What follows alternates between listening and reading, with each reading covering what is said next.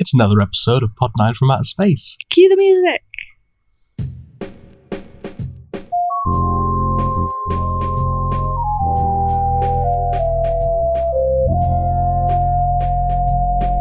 So this week we went to Japan, didn't we?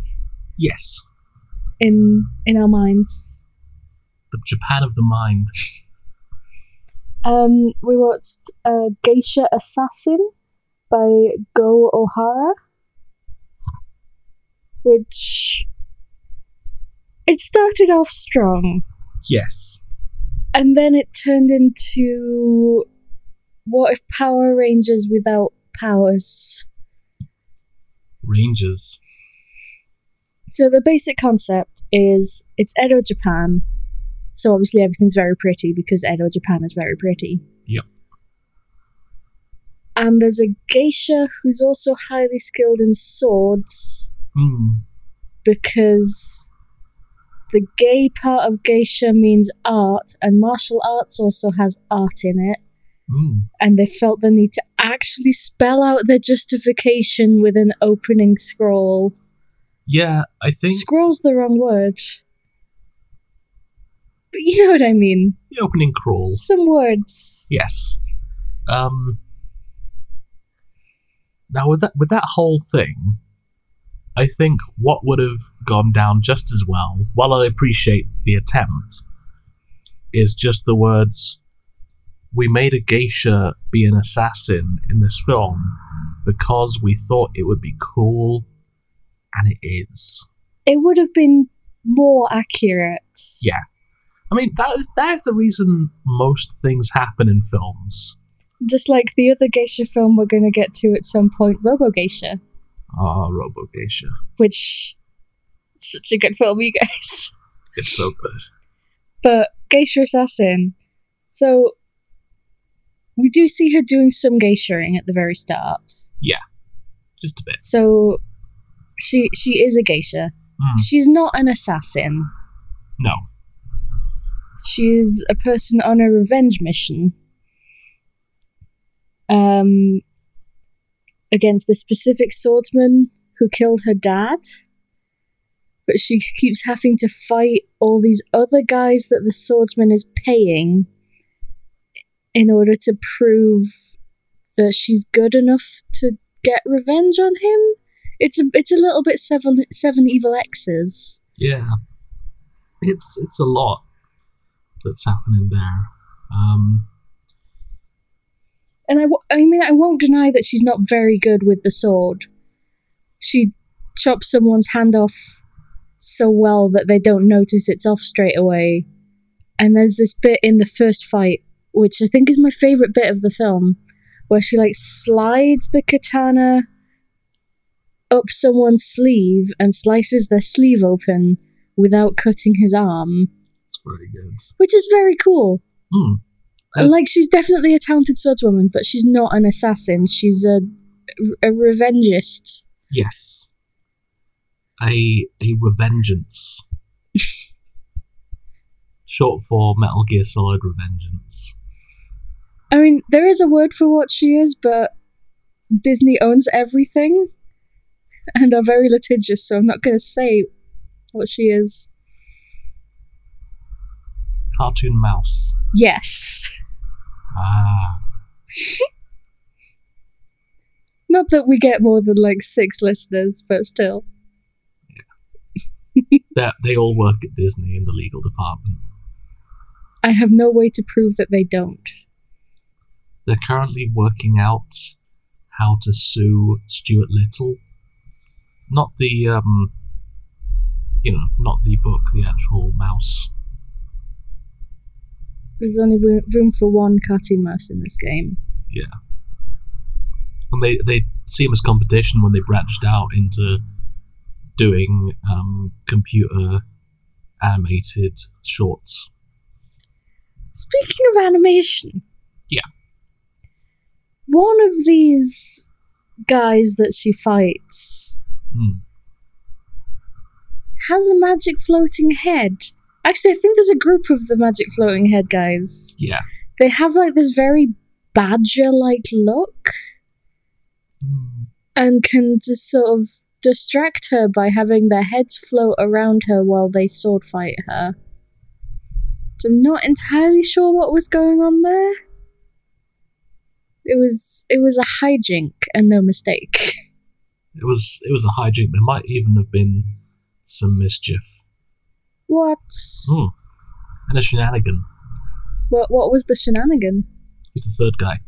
Oh, okay, that's their names. Yeah. Those would be very good names for, like, 60s Batman henchmen. They definitely would be. An addendum, somebody needs to do a proper 60s style Batman movie. Lego Batman definitely came close. Yes. But that's kind of its own thing.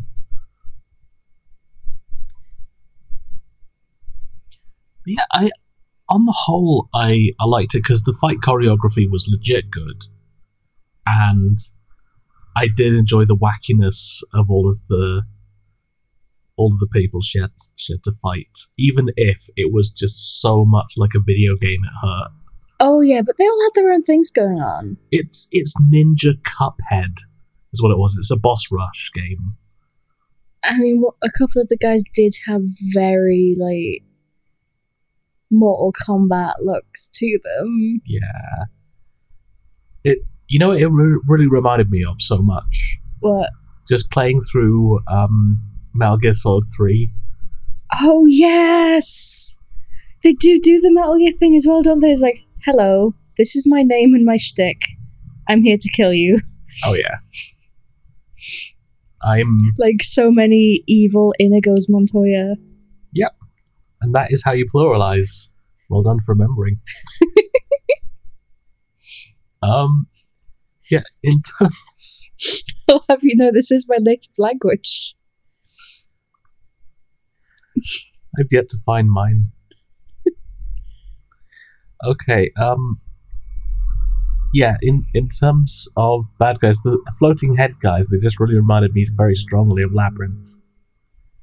Yeah. Kind of wish that...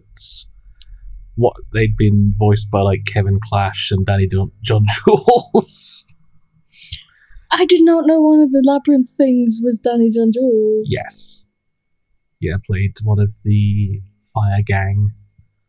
He'll always be the cat from Red Dwarf to me. That's fair. So there's a fun bit of trivia for you. One of those puppets grew up to be a cat. But can we talk about Minami Suki? Yeah, we can. She plays the main woman, Katabi. Yes. Apologies for my Japanese pronunciation. But she was just genuinely very good. Like, there's some surprisingly raw emotional moments, and she pulled them off. Yeah, I think she's genuinely very good at working with quite a basic bare-bones script. Yeah, and I mean, this was her first role. Because this is basically, I mean, samurais and westerns are obvious, and this is not an assassin film, it's a samurai film. It really is. Because as we said, she's not an assassin. There's no, like... political greater motivation. She's not doing it for money. She just wants to kill the guy that killed her dad. Yeah, which is every other samurai film. Yeah, it's I think one thing I do like is when the broad brushstrokes kind of way of doing things that westerns and samurai films do. When that works, it really works. And there were moments it properly landed because you're just getting this wonderful succession of a very simple, pared down characters who are just, this is my thing, this is what I like doing, I do it very well, now try and kill me. It's nice, it's courteous, it's very gentlemanly in a way. But the final confrontation with the guy where she finds out the big, huge twist. Yes. She just did it so well. She did. That big, huge twist, which I definitely was able to follow. Would you like me to explain the ending of the film to you? I'd like you to explain the ending to our listeners who may not have seen it. You mean they haven't seen this 2008 classic? They probably have not seen this 2008 classic. It's... Okay. So, through flashbacks, we learn that when she was quite small, her dad was a great swordsman, and he had various students, and he wanted to pass on his special sword, and I think kind of the role of sensei to this particular student of his, who just didn't want it, decided that he wasn't ready. So they had a fight in which the student killed the dad. And that's basically the twist, is that, like, he killed the dad, but in self-defense. But Minami, she commits. She does this, commit. You can genuinely believe that this is an earth-shattering realization. Yeah. Even though it's bonkers. Yeah, it seems just very... needlessly aggro of her dad. Yes. Imagine your boss calls you in and says he's giving you a promotion. You turn it down because, you know, you don't think that you can handle that responsibility yet. And he decks you. No, protagonist's dad. It was your dream. That's it though. That's exactly what happened. And then all of these guys who were like the build-up test fights were the dad's other students who'd teamed up with this guy to test her. Yep, because that's what you do when you feel really bad about having accidentally killed someone you look up to in self-defense. It's especially well considering she was probably like 6 or 7 when that happened, based on like the look of her in the flashbacks, and then is now... Like, this has got to be 20 years later. Yeah, about or that. Thereabouts. That kid was so cute. I loved her. She was also a very good actor. Uran Miyano. Yeah. She was very good. Like, for a child actor, she was very good. Doing all the sword drills. Yeah, that looked very fun. Just kind of hitting stuff with a big stick, which is every kid's dream. While wearing an oversized kimono and saying, "But Dad, I want to be a geisha."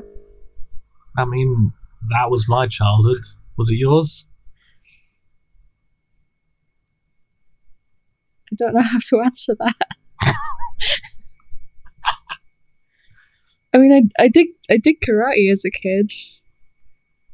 Ah, a martial art, which is definitely like other arts, because they both have art in. Therefore, I was a geisha, according to this film. Yep, and you're probably also great at watercolors. No, I'm good at like combining colors together, but I can't draw. Nope, they're all arts, so therefore, you're good at watercolors. Follow the film logic. See, now I'm just thinking, like, if I got some pastel yarn, if I could like knit a watercolor. Or break into art galleries, steal the paintings, replace them with knitted versions. If you were a well-known enough artist already, you could probably get the Turner Prize for that. Yeah. Banksy's Nan. Banksy's Nancy. Yeah, Nancy. Excellent.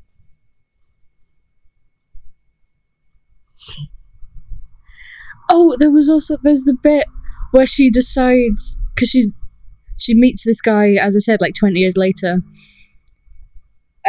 beats up his cronies, and he's disappeared into the darkness, because there's just a wall of darkness for some reason that he goes through and 2 of his cronies come out of. Yeah. Which is an interesting choice. But yeah, then she goes off into the forest and tears her clothes and wraps things around herself. So she basically ends up dressed like Katara from Avatar with less fur. It's like, I don't know. It's pretty cool transformation. It feels very Mulan cutting her hair off with the sword. Yeah. Just like destruction and transformation.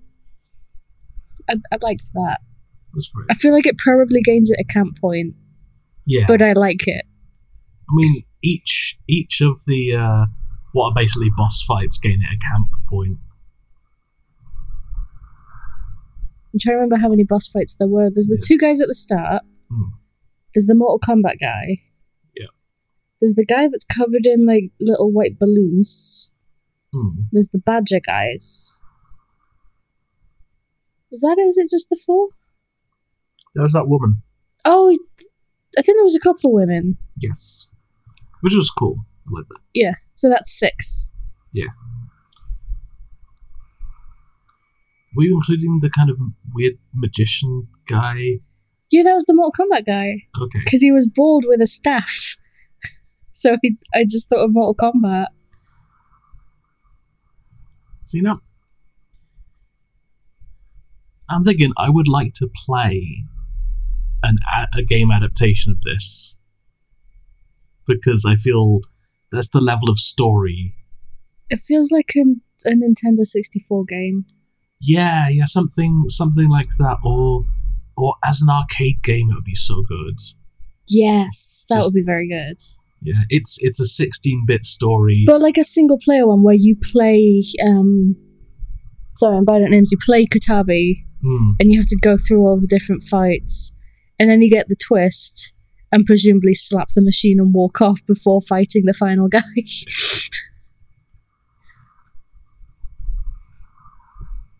I do like the idea of playing through,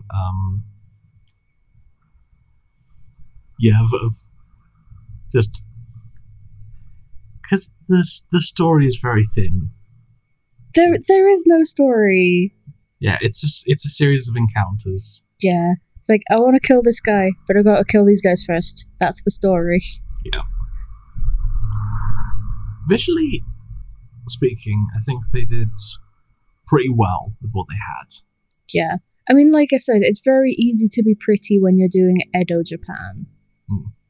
Like, the clothes and the buildings are very pretty. In terms of what they were working with, this is 2008, using HD cameras, which are like you're having like mainstream digital photography was starting around, I think, like 2002, and that was Attack of the Clones. But this isn't a mainstream film. Yeah, this is very indie. This is some people with a kind of prosumer level digital camera, just trying to work things out. But it was very kind of oversaturated, some of the colours, wasn't it? Mm. But I think that, again, that really it fits the Edo aesthetic to me. Yeah, there were points where it felt too.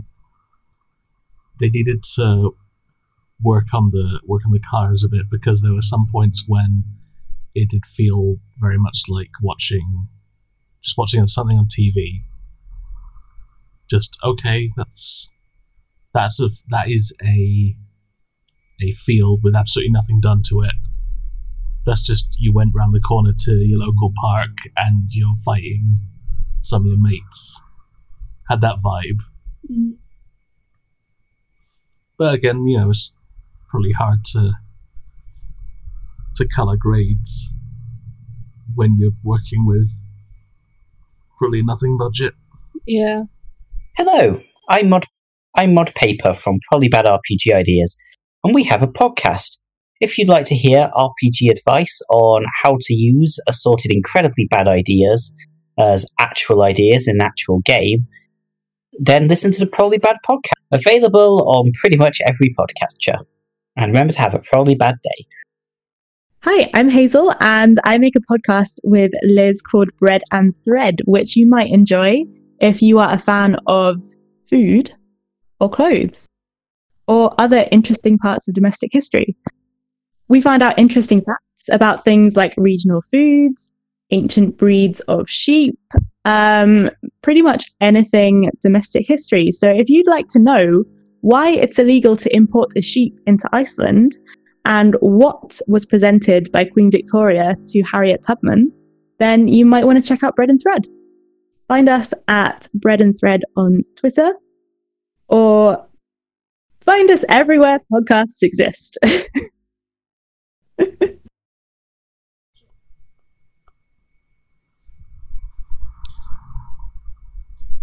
We don't have access to information about the budget, but I do believe the company is one, and like the creator in general is one they're people who generally do quite low budget action. Yeah. Including the lead actress, she's gone on to quite a good career now. She's had regular roles in some TV stuff. Cool. That's pretty good. Like I said, this is her first thing, and it's very much a start of career kind of thing. But I'm glad it's worked out for her, because she is very good. Yeah, I think I may have seen that she's been in some Kamen Rider stuff, which is pretty big, franchise-wise. So that's a good thing to get. Do you want me to check that? Yeah, go on.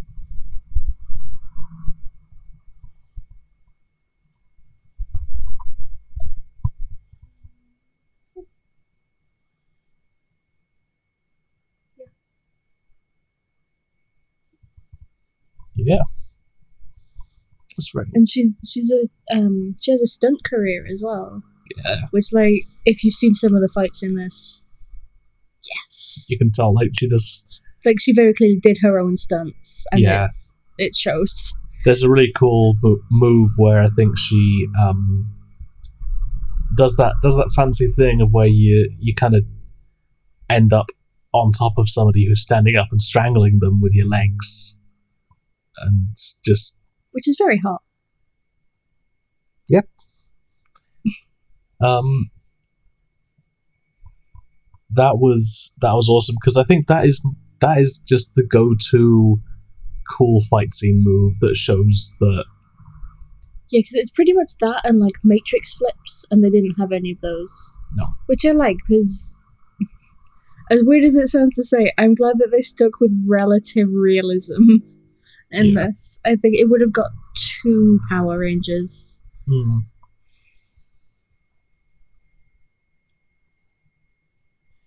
So where did this land on the camp scale? It's already got 7 points. I'm gonna leave it about 7, because yeah, those were pretty daft villains. Yeah.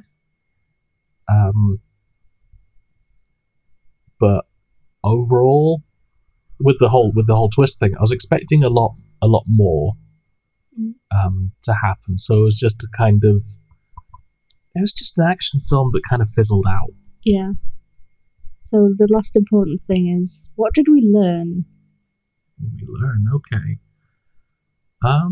I think what we learned is, if someone turns down a promotion, don't fight them.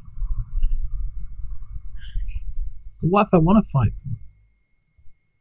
I think that's a hostile work environment. I'll show you a hostile work environment. I'd rather you didn't. Please. I've got this whole training video and everything. It's from Human Resources. They've highlighted a number of instances where you can basically...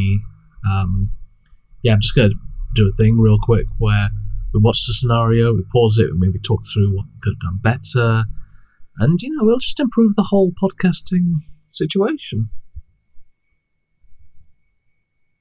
And on that note, I think we're going to end the episode.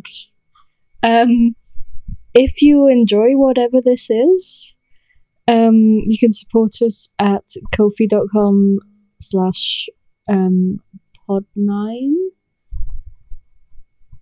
Is it just Pod Nine or is it Pod Nine?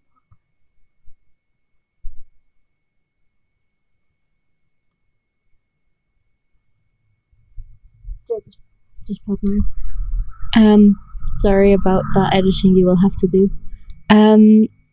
Or you can leave us a rating or a review. Do we know what we're going to be watching next week? Not entirely sure as of yet. I was thinking of doing Black Sabbath, the film that gave the band its name. Well, I like the band. So I guess we'll see how that turns out. Yeah.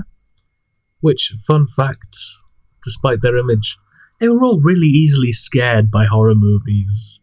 They were just so terrified. Even Ozzy Osbourne. Yeah, they were all...